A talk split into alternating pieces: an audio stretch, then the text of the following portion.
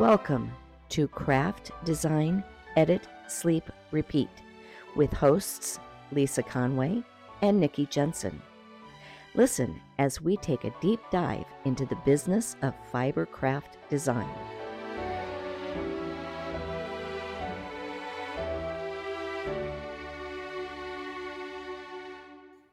Hi, Nikki. How are you today? Great, thanks. How are you? I'm a little cold today for being June. Oh yeah, Yeah. well, it is It's- Alaska. Yeah, it's it's been kind of gray and windy today. Just yuck. Anyway, um, I'm super, super, super excited to introduce you to a man that I have talked about more times than I can count on this podcast. And the reason I talk about him so often is because his skills are just beyond anything I've ever seen. He's he's just an amazing human being. So, Nikki, I would like you to meet our wonderful Wolf Graf, the mischievous grafter, which we'll get into at some point. yes. Hi, Wolf. Thanks for being here. Hi, Nikki. Hi, Lisa. And thankfully, it's not a video podcast because otherwise, you would have seen me being clawed by a cat. Yes, Catherine has decided he's his taking her chair is just not acceptable. Anyway, Wolf, would you please let our listeners know a little bit about yourself and your crafting background? Okay. Um, I'm a German living in Australia, of all things. And as you just said, it is cold. Contrary to beliefs uh, that Australia is hot, it is freezing. Uh, I've been crafting for over 50 years. I started with crochet, knitting, and sewing when I was about four or five years old. And it was a grandmother that taught you those things, correct? Yes, it was my grandma and my mother, and my grandpa taught me how to do carpentry, masonry, and all the other crafty things that Yeah, you will need. I, I kid you not, Nikki. If there's something this man doesn't know, I haven't found it yet. Oh, I can tell you, I can't seriously make any coffee. It is of all the things, well, you can outsource that. That's okay. yeah, that's why I only have it in tiramisu.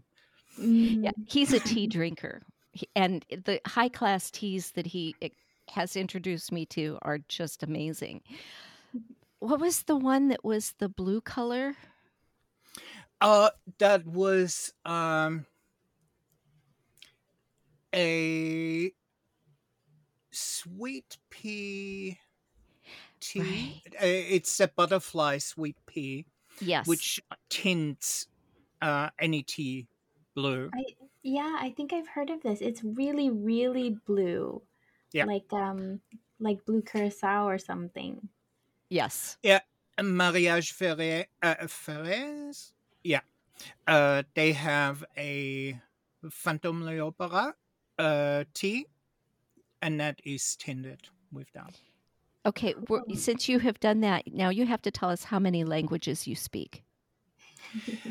Oh goodness me. That was I- I, I, yeah, which I'm getting back into. But uh, as a child, I learned seven languages. Yeah, that's Yeah. pretty common in Germany, isn't it? To to have many languages because there are so many countries surrounding that speak different languages, right? Oh, absolutely. And because I also grew partially up in the Netherlands, Oh, uh, the Dutch always say we defend ourselves with the languages. So uh, you have Dutch, you have German, you have French, you have English, and except of Dutch, all those languages are taught in school in Germany as well. So you have to take at least one foreign language. Okay, well, and to get back to your crafting, um, it there was a question that I had that's not coming out right. When did you turn crafting into a profession? Because I know now you teach sewing, but I also know you did couture tailoring Yes. and you've done knit design. Yes. And So, fashion design. right. So when did it become part of the career? Uh, surprisingly, I supplemented my allowances when I was a teenager already. That's what I thought. Yeah. Uh, I did little jobs here and there for other people. Uh, knitting wasn't one of the things that I did for other people until later in life when I found some people that were knit worthy or that paid. But uh, sewing, yeah, I've done basically when I was f- 16, 17, starting onwards, where I was making pieces for other people. Okay. And I was going to ask which came first, your knitting or your sewing, but basically they kind of all came at the same time, didn't they? The first thing I'd done was crochet. Hmm. That was when uh, I'm not sure if I was three or four, but the first thing that I'd done was a knitted kimono for a teddy bear that was about eight to ten centimeters tall. So that was the first thing. that I was think where I com- got my start too, was making doll clothes. Actually, I I didn't. I um went straight into clothes for myself.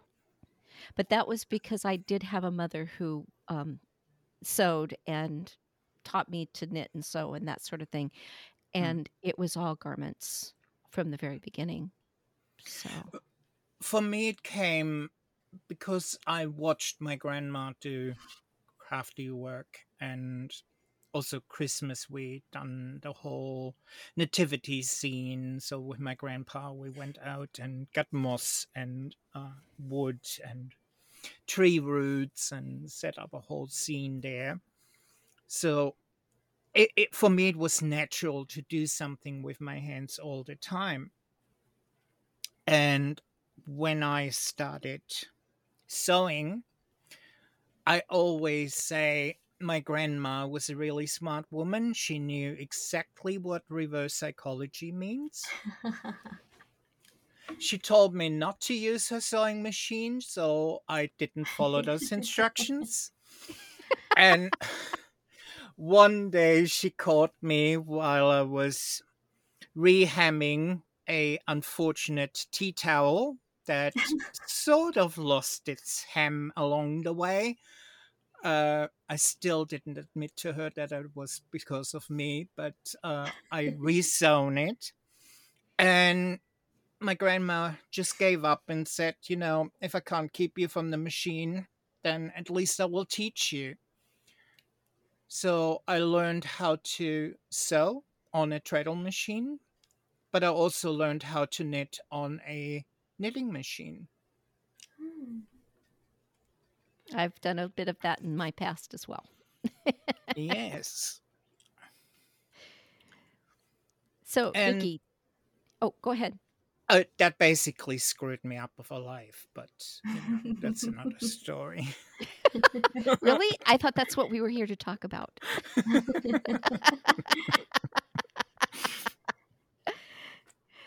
How do you find that um, sewing influences your knitting, if it does?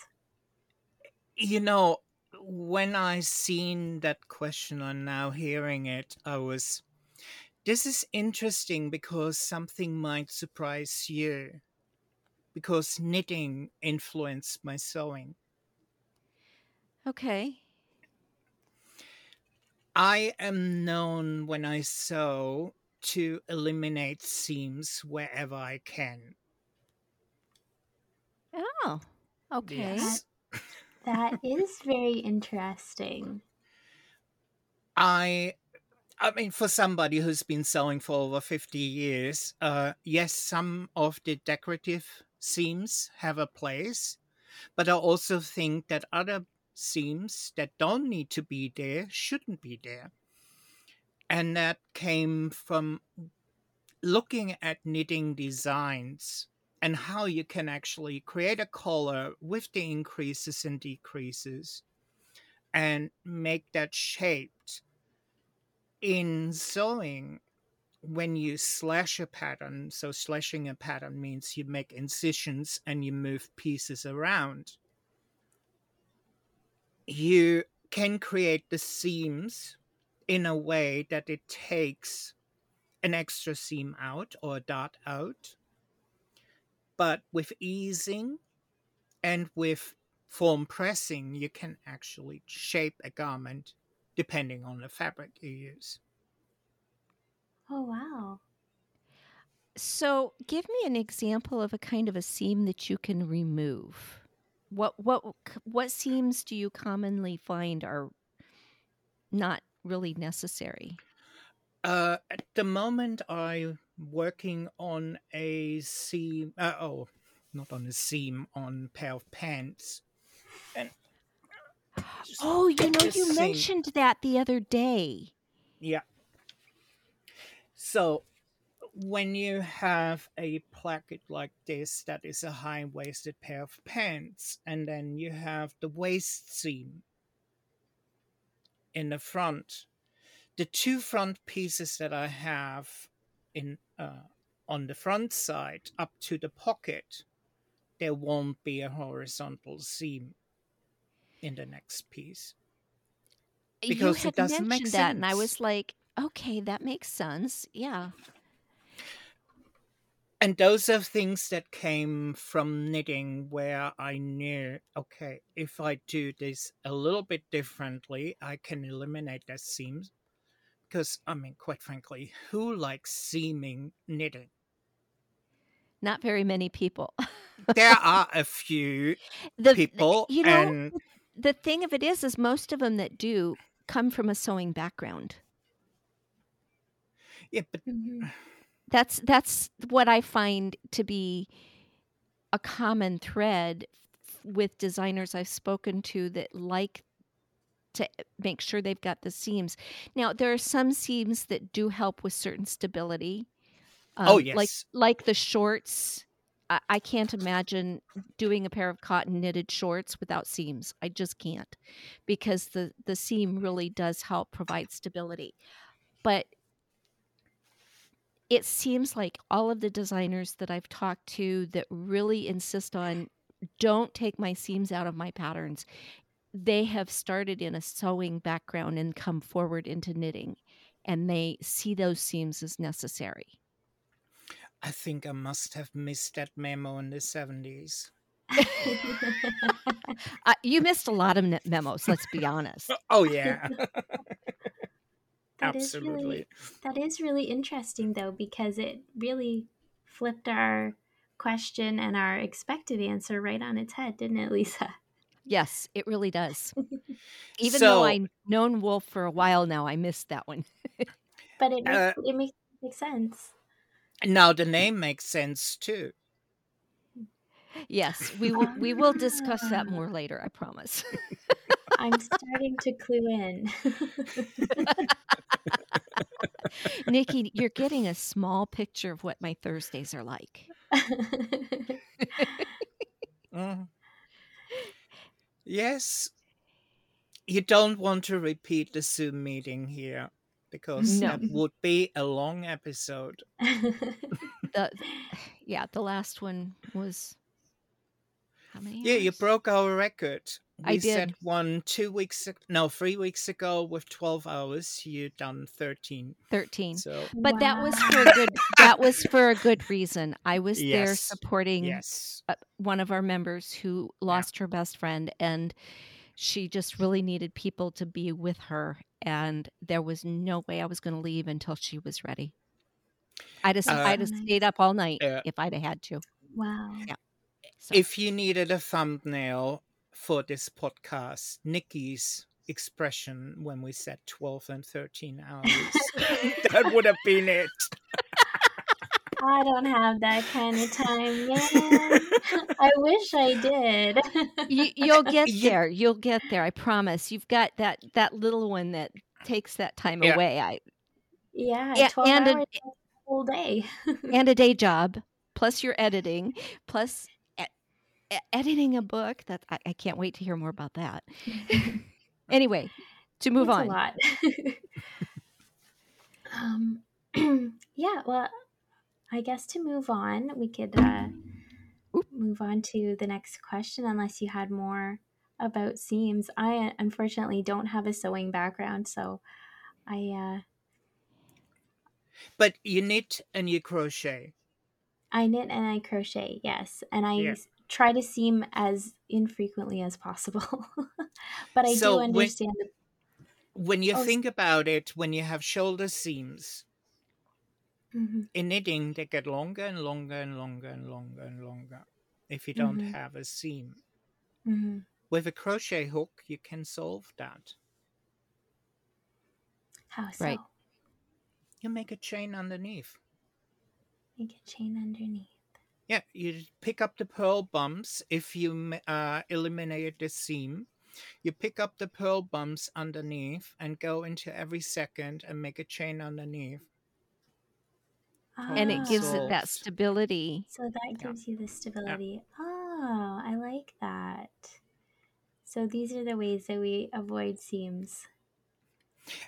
Yes, and it's also a technique that came from when I was working with a furrier. I did the fabric collection there, and I always wondered how do you keep a fur coat in shape? You have so many seams there, skins move, they live, even though they're dead, but they're still not stationary mm. and it is a thin cotton ribbon that's being sewn in as well that holds the whole thing in place. Same thing you can do that if you eliminate seams on the shoulder or where you have gravity pull a lot. You just take one of those cotton strips and stitch it in by hand. I've been looking at how to use my hand woven in garments, and that's the very same thing that they talk about in stabilizing the seams for hand woven fib- fabric because Yeah. hand woven fabric is more likely to fray. And so you stabilize the seams with um, it's an iron-on stabilizer oh yeah but it's po- it's not but it's but it's not it, it's not um polyester it's it's a cotton it, it appears to be a cotton rather than a polyester is that Yeah, you get woven crazy? interfacings, you get knitted interfacings, you get uh, heat spun fibers. Like, yeah, not really a felt. Uh, felt should be out of wool, not polyester or acrylic.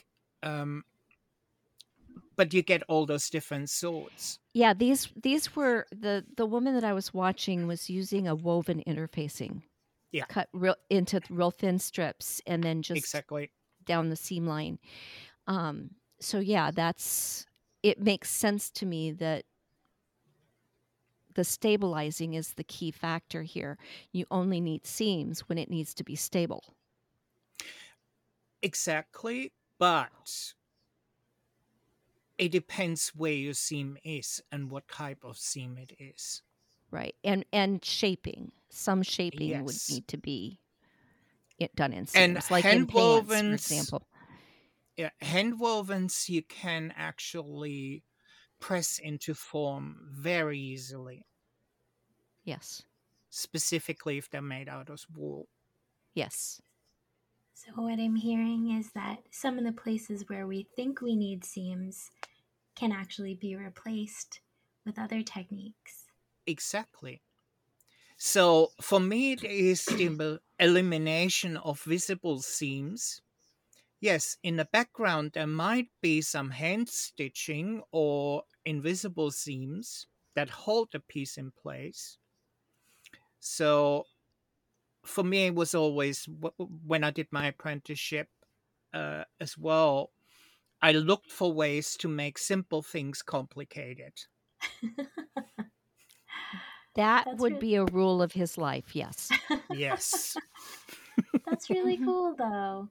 I like But it. in the in the end it always seems to reverse itself because by the time you've made the simple thing complicated, you've found a way to take the complicated back to the simple. Yes.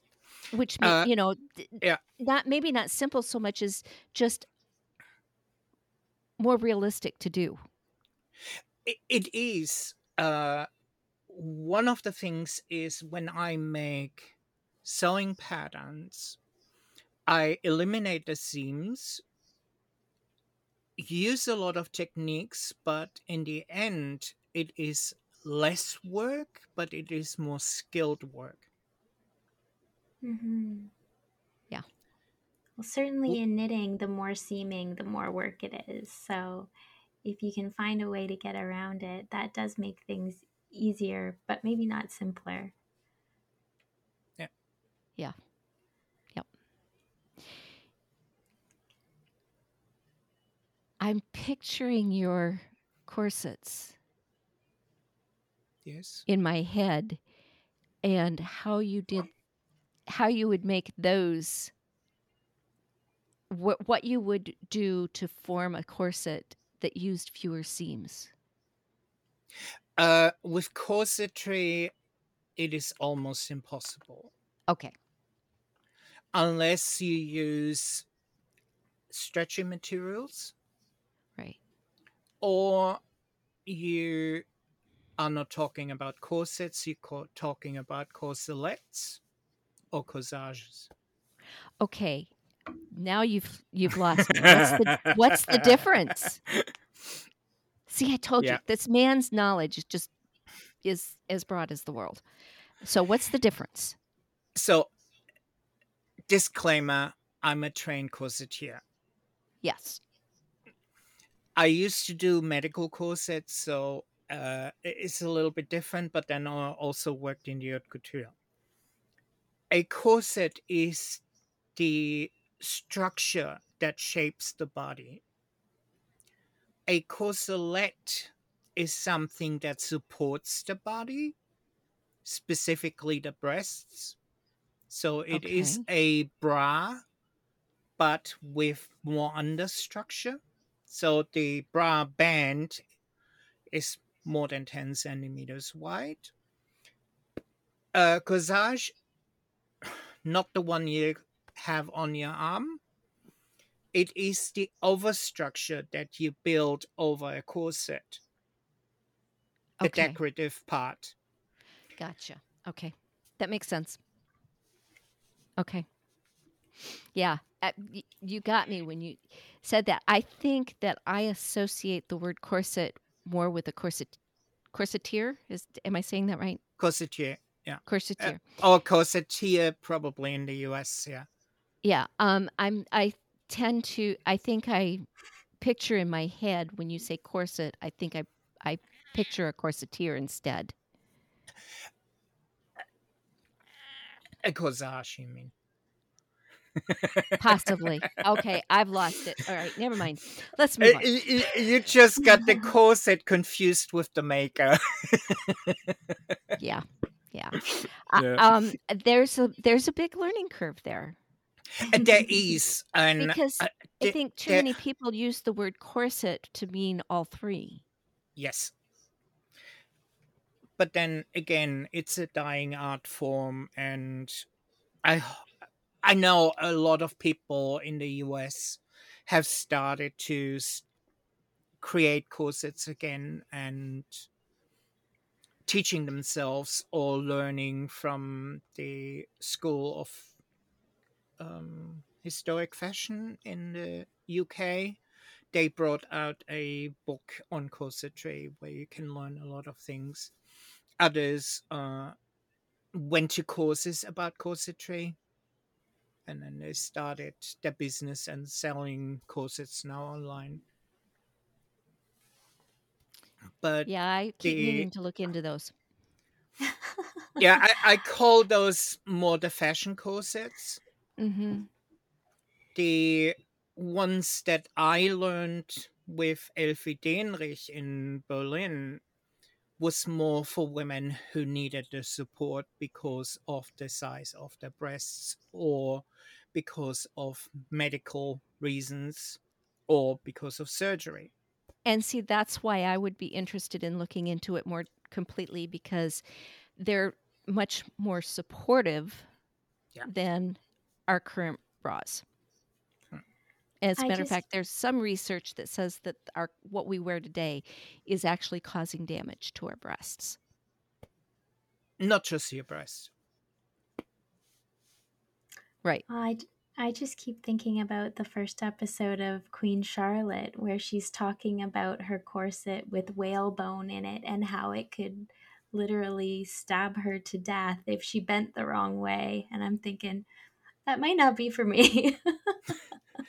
Uh, we don't use whalebone anymore, so we have violin, we have uh, metal boning, and so on. It is less dangerous, but uh, definitely corsets have their place in the whole overall clothing part, and it is part of the slow fashion movement as well, where Mhm. people going back to the old patterns from the 16 17 1800s and towards the new ones and 20s and 40s and 50s i mean 50s fashion without a corset is almost unthinkable unless you Coco Chanel. Ouch. Mhm. And Cat. certainly all the all the trendy um, period television shows must be uh, having a part in driving that interest. Oh, Uh, absolutely. And a lot of the costume makers and reenactors and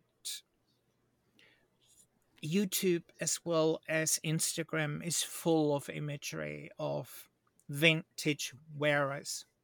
Yeah. There's some really, really interesting work out there being done on researching the history of various clothing and textiles. It's a big thing these days. Mhm. So, Wolf, you've told us you've been a furrier, a corsetier, a tailor. What have you learned from all of that wealth of experience that you wish that knitting designers were more aware of? How to eliminate seams, and it works. Yeah. Uh, basically, I, I- I didn't work as a furrier. I worked for a furrier, but I Oh, got the information about it. Yeah, sorry, German, really to the point. Uh, Yes, I have a couple German clients.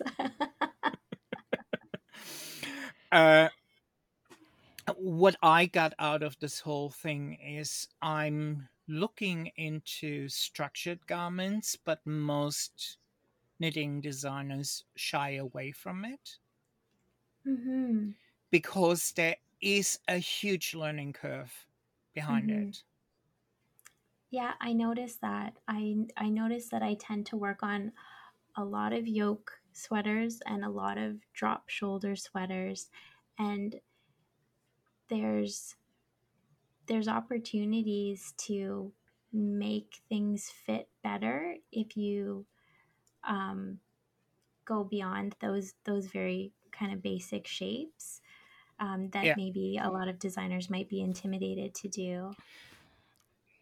It's well, and a, there's some grading issues in there too. That those are much easier to grade than Yeah. a Yeah. more fitted garment. A more fitted garment will require complete different instruction for every size. Mhm. And in today's world of we've got to be inclusive, we've got to have 10 sizes, that becomes a huge hurdle. Yes. Yeah. We'll be talking more about that in our next. Well, actually, we'll be talking about that before this episode. So go back and listen to episode 33.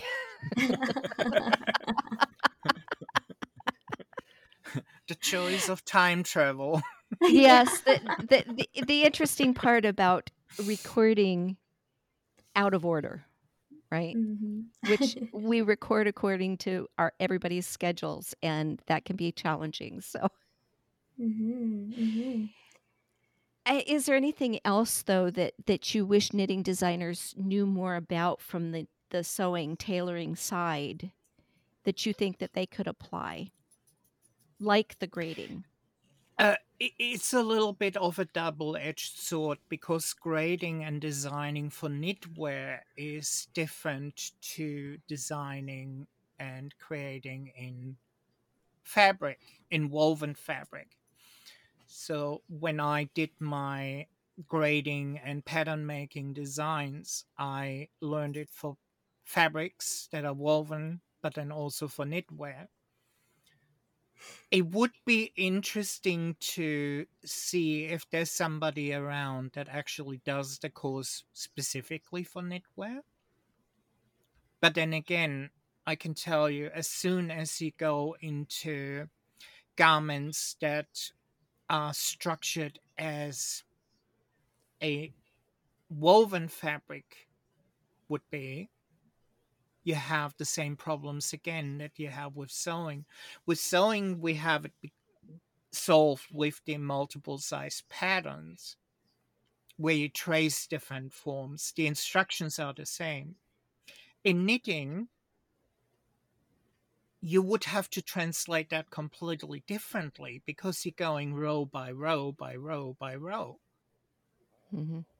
Mhm. So i- i- it's basically you can't transfer one to the other. There's a lot of patterns I see that you end up having to break out, you know, size one, three, and five, one, Yeah. two, four, and seven, you know, because where you can find commonalities in some of the sizes, you have to have uniqueness in others. And so there is that trick of figuring out where can I cut back on verbiage by including everything in one place and where do I have to break out those things and how do I make it read re- well? So from an editor's point of view, that's probably one of the trickier parts of dealing with that. Yeah. Is- And think about it when you customize a Zoc, you're basically following the principles that you use if you would lengthen or shortening a dress. yes. In a dress, you lengthen and shortening above the bust, below the bust, at the waist, on the uh, between the waist and the hip, between the hip and the knee, and between the knee and the ankle. With a sock, everybody does either the cuff first or the toe. Then you knit up to your gusset increases toe up, or you knit up to the heel flap for top down. Then you have your turn of the heel, and then you go the other direction. But in that section between cuff, heel, and toe, you can lengthen and shortening that sock, and you can customize it for different people. If we would have more of these building blocks, it would be easier Right. to apply the actual pattern making skills from sewing into knitting. You could do it uh, with widening a garment, but then the curves would be sitting differently. Mhm. If you take a front piece, for instance, and for every size you add three different uh, three stitches or four stitches in the middle and then move that out. It is possible that way. And most people who sew will do that eventually anyway. Mm-hmm. They realize, okay, here we have so much positive or so much negative ease. I don't like that. So I'm just adding something. It is more difficult when you do color work because then you have those three additional stitches or 10 additional stitches or whatever. So are you moving the color work to the out to the side and then basically adding the stitches there? Or are you creating a different design with the color work? Uh, for instance, one knitter I adore with the designing, Alice Starmore. Yes. Her color work is extraordinary. There is shaping in the color work. Yes. Yes. Yeah. And that's tricky because where, wherever you've got a new size, does it fit within the stitch pattern as far as the number of stitches in this piece of color work and the number of rows in this piece of color work? And she has found ways to actually add increases and decreases in such a way that the color work itself expands and decreases with the work. Yeah. It you look at her work, it's just amazing. Yeah. And I came across her early on in my knitting, and I always thought, this is one person who understands how to translate sewing into knitting. I'm going to have to look again because I never equated it the same way, but you're right. Yeah. Well, one thing that you said that I wanted to come back to about, you know, the lengthening and shortening the sock. I think that that is something that can be applied in garments and as well and most of the time probably should be applied in garments Yes. as well if you can because sizing charts are for average height. They're not for every height. So if someone can make the lengths of sleeves and body adjustable in their pattern, I think that um, that that is really helpful to the Mm. person who's knitting it. And And- that's one of the things that's missing in knitting patterns, where exactly where you say with this slashing part in a fabric pattern, you have those double lines where you lengthen and shortening the pattern. If you have a stretch of fabric that you knit and your stitch count remains the same, go for it Right. cut the, uh, the rows out if you need to or add to it. What you need to remember is the ratio from the shoulder to the breast point, from the breast point to the waist, from the waist to the hip. Anywhere there in between, you can make that garment fit for yourself. Yep.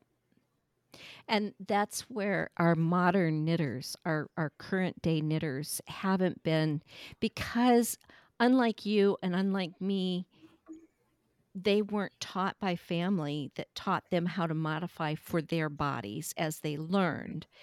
They're learning from YouTube, they're learning from written patterns or books, and they're not getting the advantage of, okay, well, here's where you can make the adjustments. So we need to do a better job, and it's a challenging job of directing them. This is where you can make changes. Yes, and one of the big disadvantages of living in this time is the motivation. in the 70s and 80s, if we wanted to learn a technique that we didn't know, we had to search for it. Yeah. Was word of mouth, or this individual knew it, and then you got together and you exchanged information you had critical thinking and you already made up your mind okay if i do this how can uh, in my case how can i make it easier on one hand but then also it might be more complicated for somebody else. But in my thinking pattern for myself easier. You also didn't have the amount of misinformation I see a lot of knitting tutorials and sewing tutorials that are highly edited. The mistakes are not there. There is no way of fixing anything. Mistakes are being hidden, even though they're made on camera. And I, I don't get it. I mean, if you want to teach other people, show them how to make the mistakes and how to fix them. Yes. That's a really good That's point.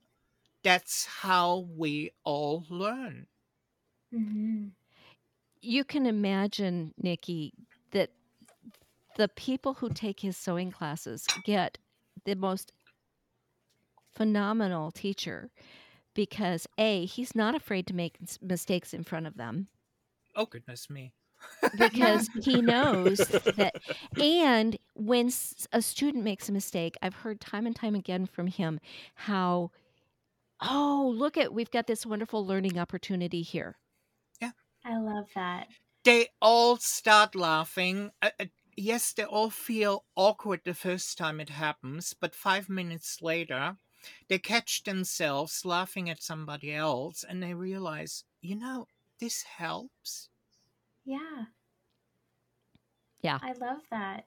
I love that because to I think there maybe there's a, a pressure for some reason if you're teaching to be to have to be perfect in order to be an authority or to be a teacher, but making mistakes is part of making anything. you know and i'm going to go back into my past um, i was an elementary certified elementary teacher. And i worked for a brief period of time in a school for gifted and challenged students. They had to um, test at an iq of at least 160 to be admitted. Mm. and this was from preschool up to um, about 12 or 13 year olds. And then they had a separate school for the high schoolers. And as I, I did my student teaching there and one of the biggest lessons i learned very early on was if i made a mistake to use that to show kids it's okay to make a mistake. Because if there's anyone in this world that is a perfectionist and and is hard on themselves when they make a mistake it's gifted and talented students. These kids have more Yes. mental anguish. And it it was it, i had one student one day come to me and the, the funny part of it is her name was the same as mine. We were both lisa and she loved that. And she came to me miss lisa you made a mistake when you corrected my math. And went oh i did? Let me see. Show me where show me where the mistake is and show me what i did wrong. And she showed it to me and i went you know what? You're you're right.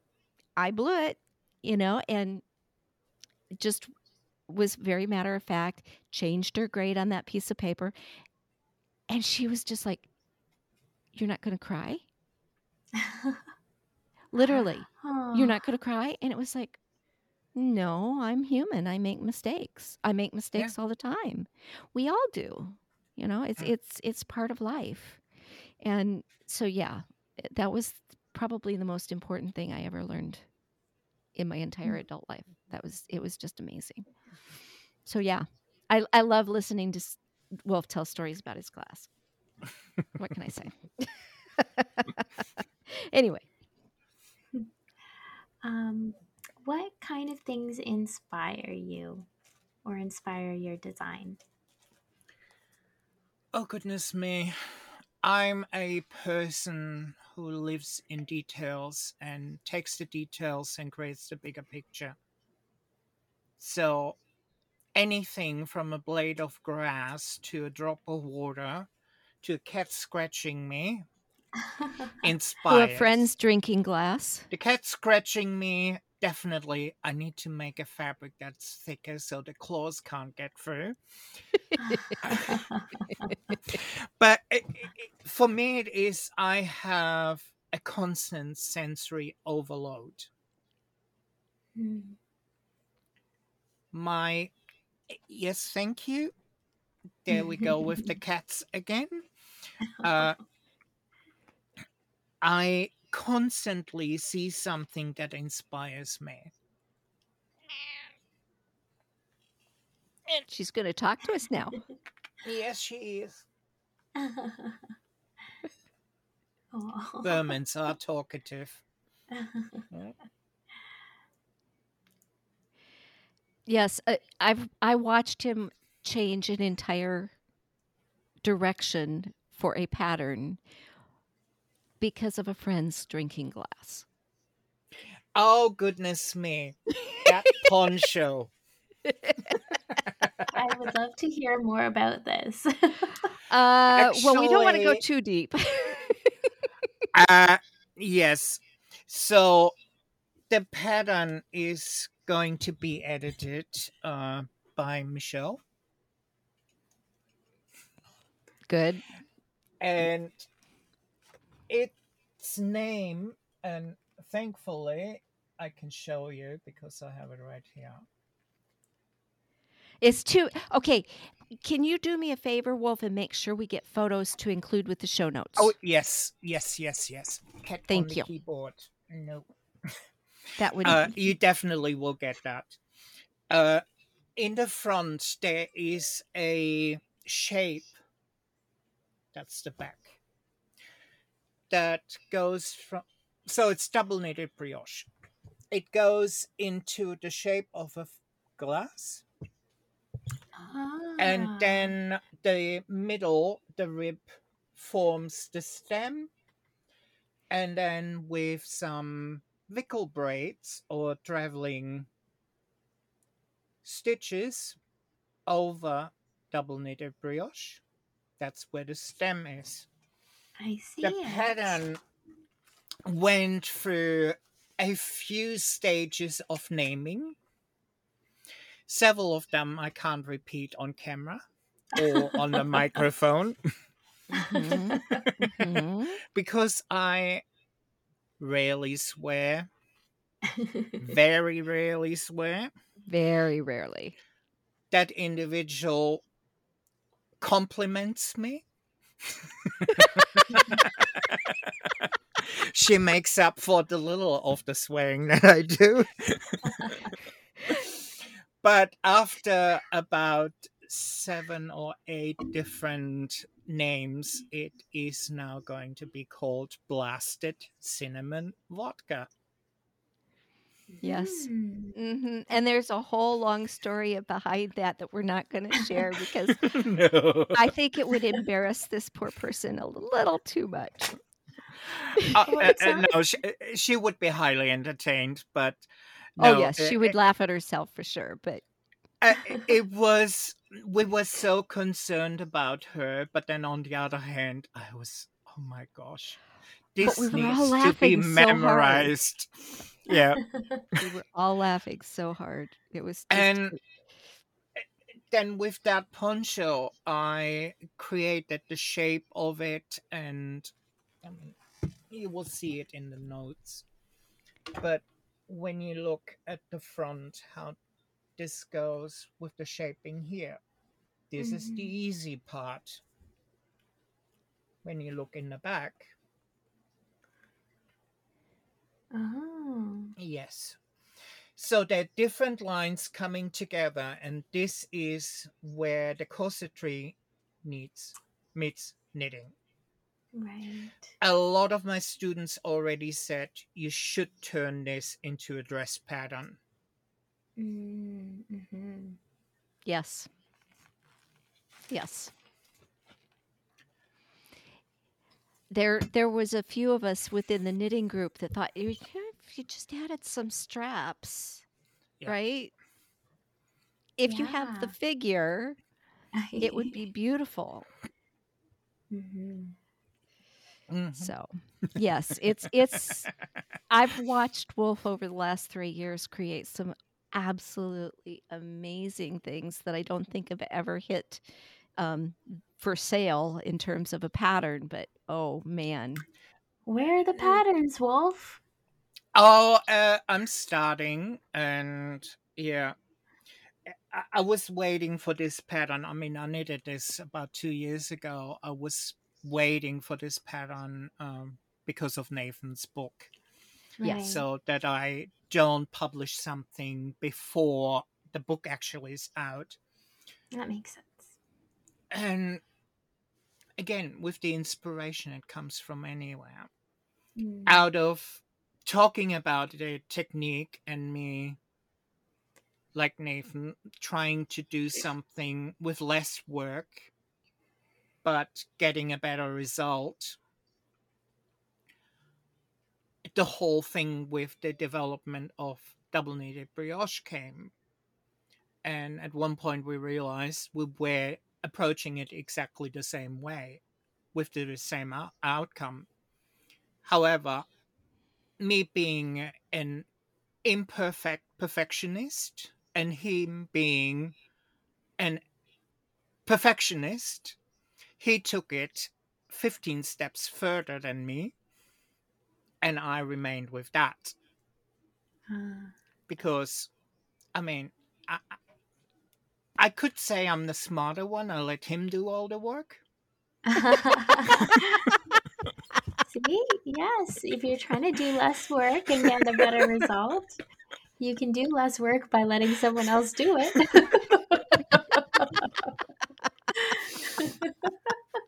So he got some knitting out of it, and I had entertainment. uh, but yeah, uh, for me it was yeah okay, problem solved. Uh, you can look for something else. Then we've done some triple knitting, and I found some ways there to make it complicated again, but easier again. Uh, for instance, uh, Nicole with the designs that she brought out, there are a few things that are still in the pipeline. One of the Yes. hats is a triple knitted where she used cables, but I looked at the cables and I was, hmm, too noisy for me.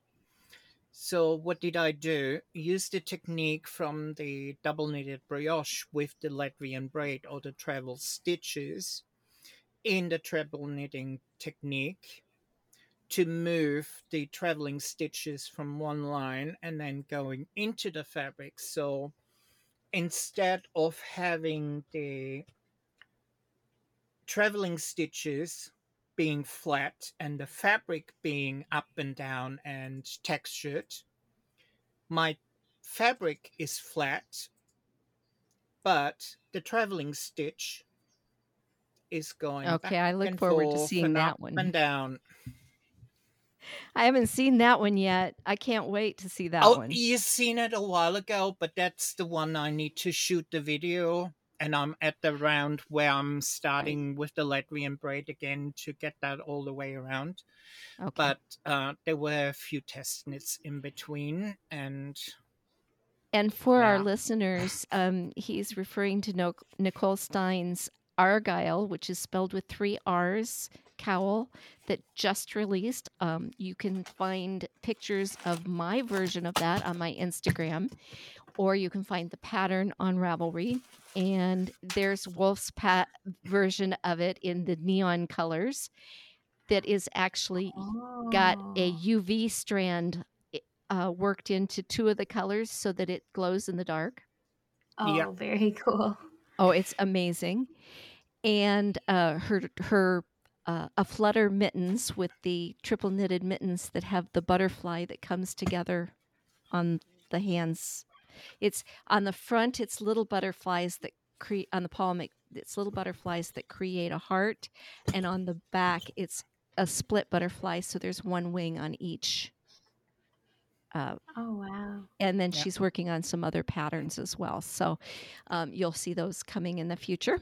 Um, so look for a flutter and argyle. They're and wonderful. at the uh, flutter, I had the perfect yarn for it, and I, it was just I couldn't believe how that came out, and yeah, Yes. I, I'm so happy I needed it. I'm so happy it's with my friend Julie now in New Zealand, Yep, Yep, and they they made her very happy. yes, and I might make another pair.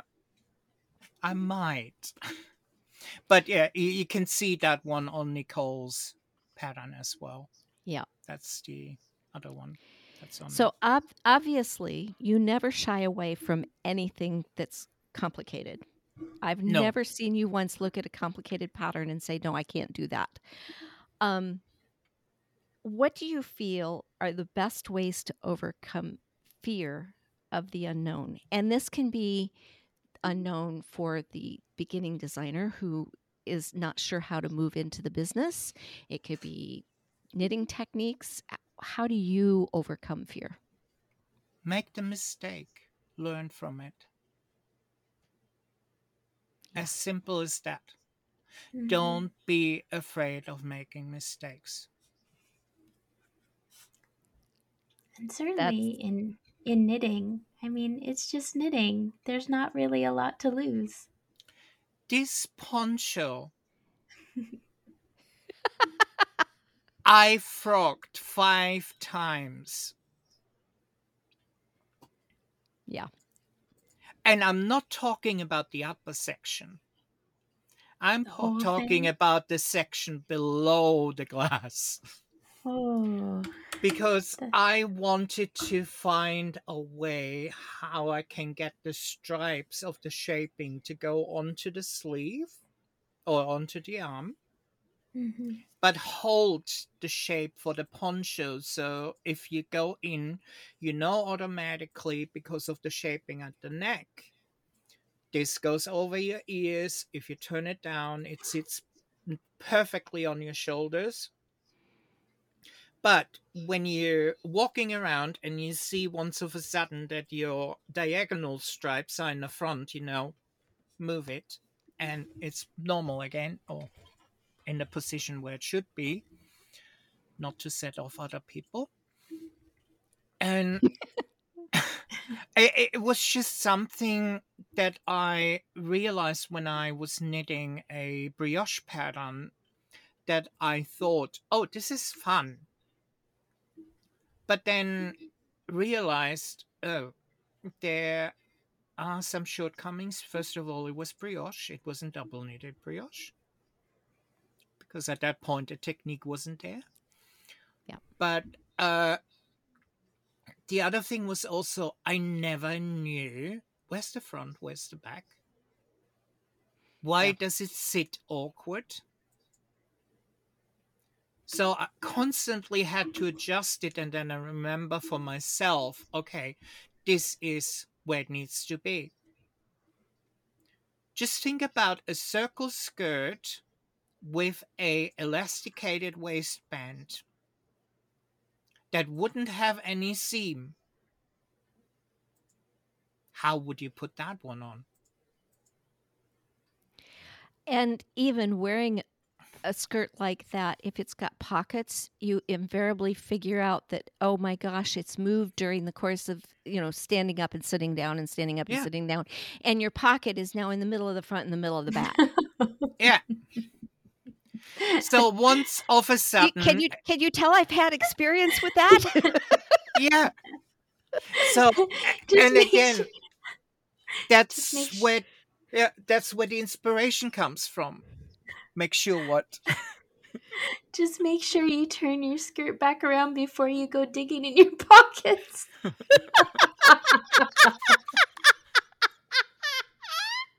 and turn it in the right direction. Not that you're going backwards in your pockets.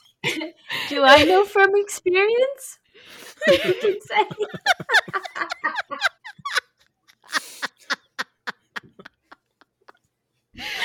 Sorry. Don't ever apologize for causing laughter, please. I don't think I will need to explain the name of my company.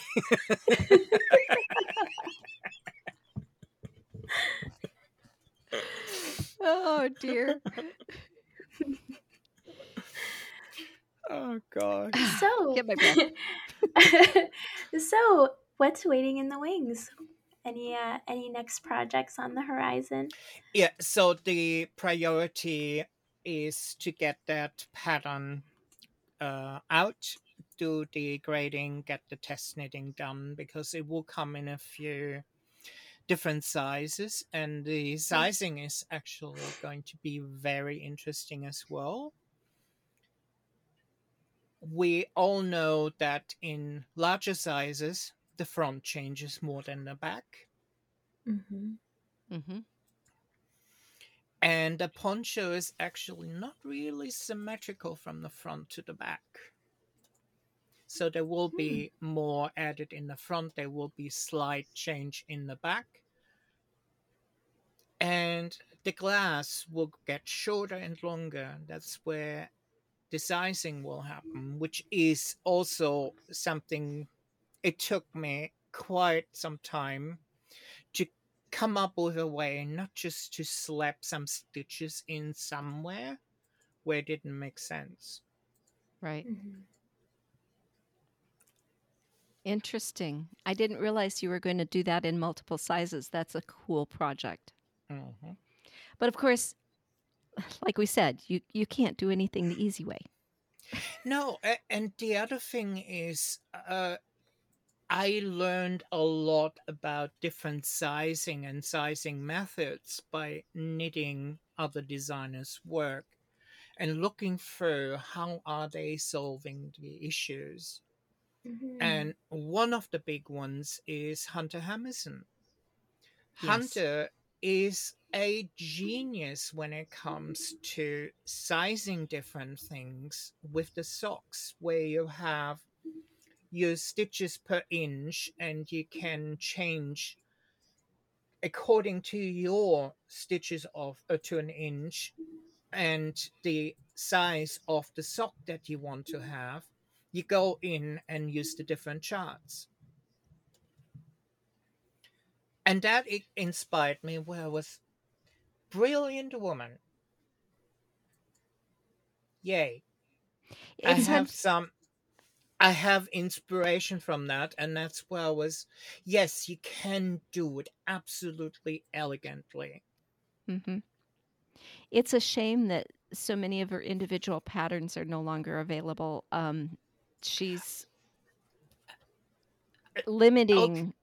yeah I know she opened it up this weekend for her older patterns. Um, Yeah. But you know, it's it's really kind of a shame she chose to do that because there was some really inventive things there that she's removed. But I get it. uh, uh, when this episode comes out it, it won't be on sale however uh Hunter done that before and I think she will do it on special occasions again so that's something bookmark Yeah. them when they Yeah, come fol- up for well, sale go follow look- her follow her instagram fo- get on her Yeah. newsletter because she will announce when they're going to be available and it's worth it to, to keep an eye out and there's always her books yes and oh i ha- now have a visitor Aw.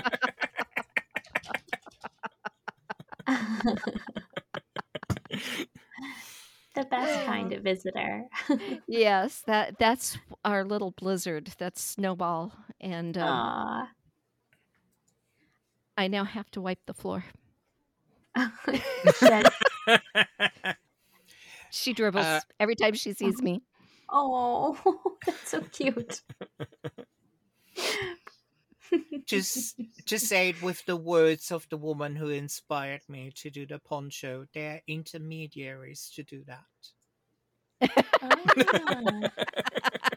yes. well, usually they do, but they were rushing her out, so I'll probably take care of it in a little bit. Um, so, Wolf, given your extensive background, what advice would you give a budding designer or someone who's thinking about designing but hasn't done so yet? get over the fear. Jump in and as i said earlier don't be afraid of making a mistake. There are a lot of people out there who will ridicule you. Ignore them. Look for the information that's constructive criticism or supportive and learn from those the rest is white noise And if you can get Wolf as a test knitter, you've got the best test knitter in the world. no, not really, because I changed parents. Yes, you do, but you do so intelligently and you do so with information given back to the designer as to why you Yeah. did it. Yeah. I've watched you work a number of test knits for Nicole and or both test knits for Nicole and I've watched you wa- work others and I will honestly say if if there's something he he, he can tell you that he thinks will help you he most definitely will share it he's he, like i said he really is a fabulous test knitter um yeah if you can get if- wolf for as a test knitter he's fabulous and I, I mean, good, okay. I have a huge ego, but I'm not egotistical. I give you the information. If you ask for it or not, and i have to agree with your description of yourself there um definitely not egotistical definitely not but but never afraid to be who you really are and i love that Oh, about no. you oh no. I, I mean, I I- love and I respect that. I really do. I learned how to embarrass myself when I was a little kid, so. and I think I perfected it. Okay. So I, we have we we did promise to tell people how you actually came up with mischievous grafter. There is a really funny story because I used to play a game which was called uh, Vampire Wars. And we had a group of people that met up on Facebook, which was called the Mischievous Lands of Duke Gregor. Some of us, after, goodness me, probably 12 years or longer, we're still good friends on Facebook, even though the game doesn't exist anymore. But out of that, there is a group of like minded people with a mischievous streak.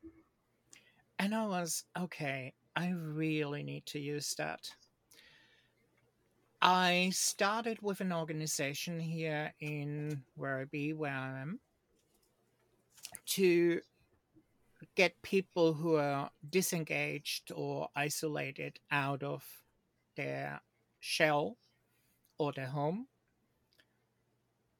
And people who deal with anxiety and depression and i called them mischief grafters. But crafters with a z.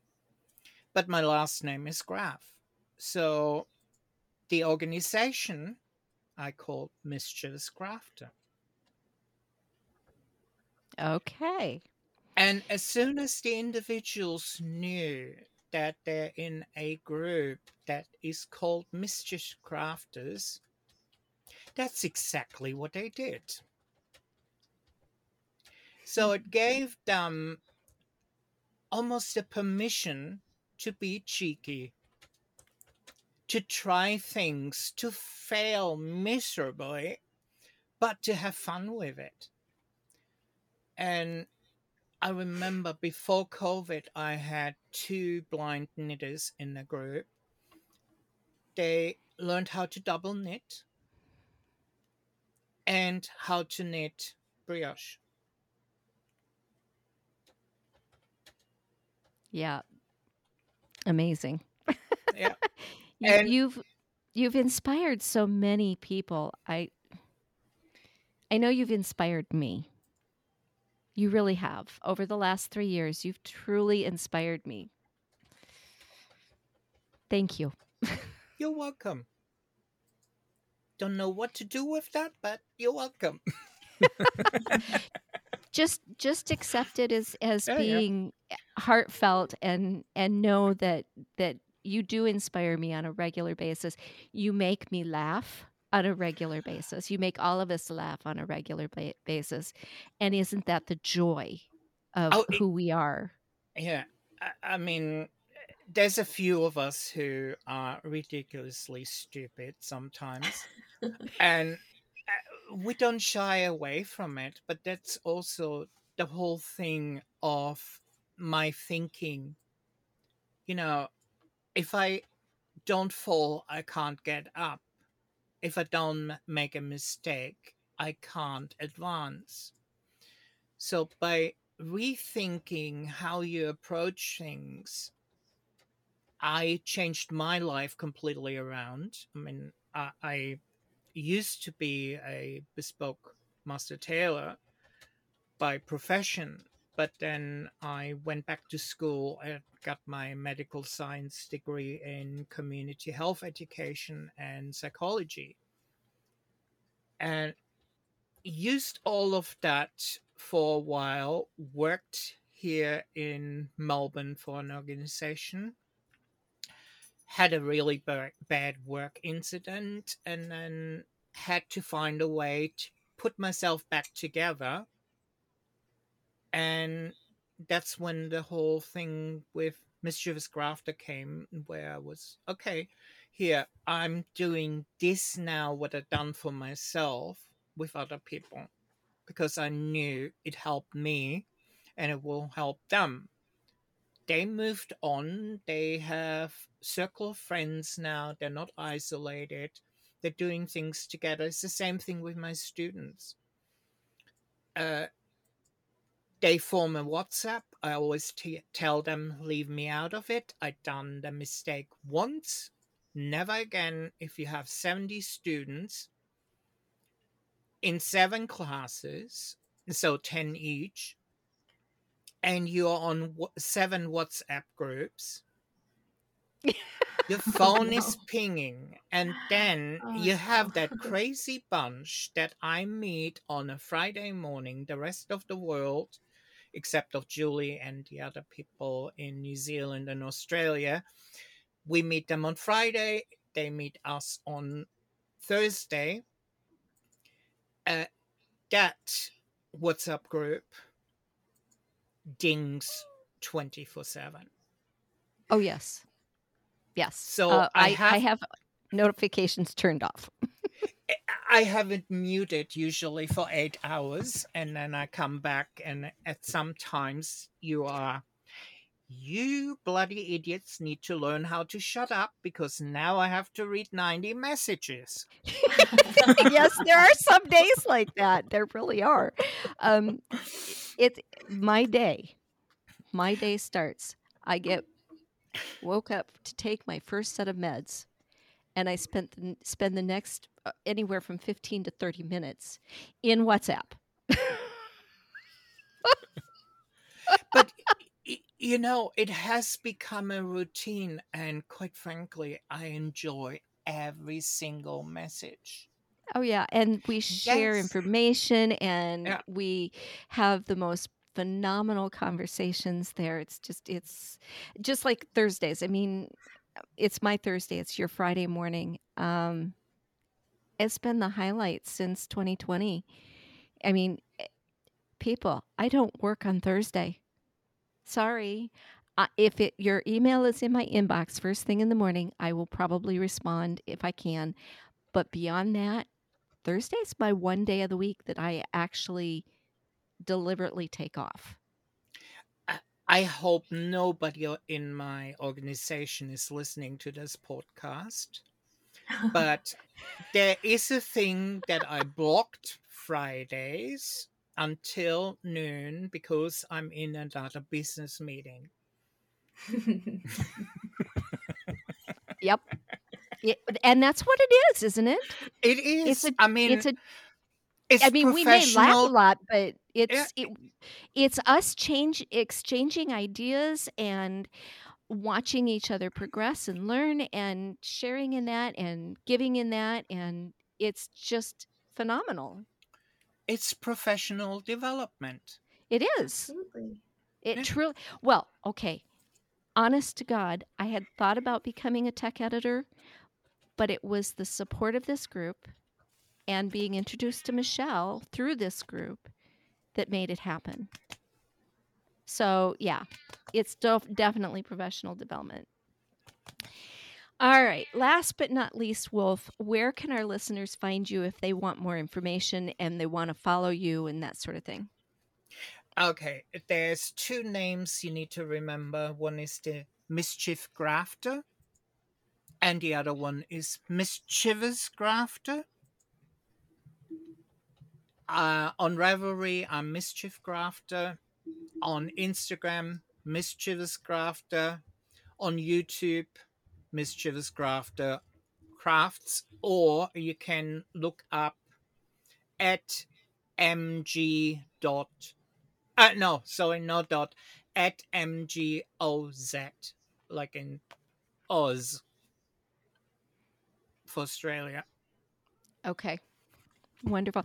And I will tell you, he has a few sewing videos on YouTube at the moment. I know that those are growing slowly. Yes. They've been added primarily for his students, but they are there. Um, and wow, I, I look forward to the There- poncho growing and and reaching the world and Mhm. whatever else we can come up with.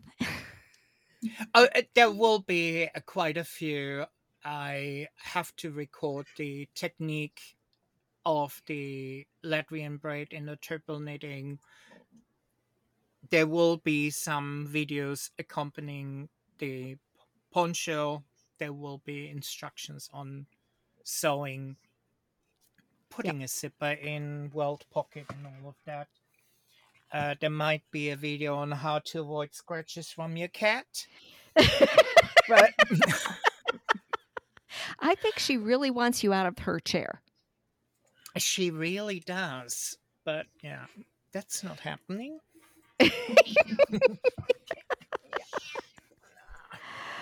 Well, There we thank you so very much. Um, do feel free to share any other information you want me to put in the show notes if you think of I, something I will after we're send done. you the and list with all of photos. Yes, photos, please. Yeah. That I know people will want to see. Yeah. So, They will get this photo here too. oh, Oh, yes, yes. we must we must share that photo. We must share that photo. All right. Well, this has been great. Thank you. Thank you. Yes, thank you. Join us next time when Nicky and I discuss our favorite books for helping us design, edit, and grade patterns. Don't forget to like and subscribe wherever you listen, and join the conversation in our Ravelry or Facebook groups. For technical editing, find Lisa at arcticedits.com and Nicky at handknitsandhuga.com.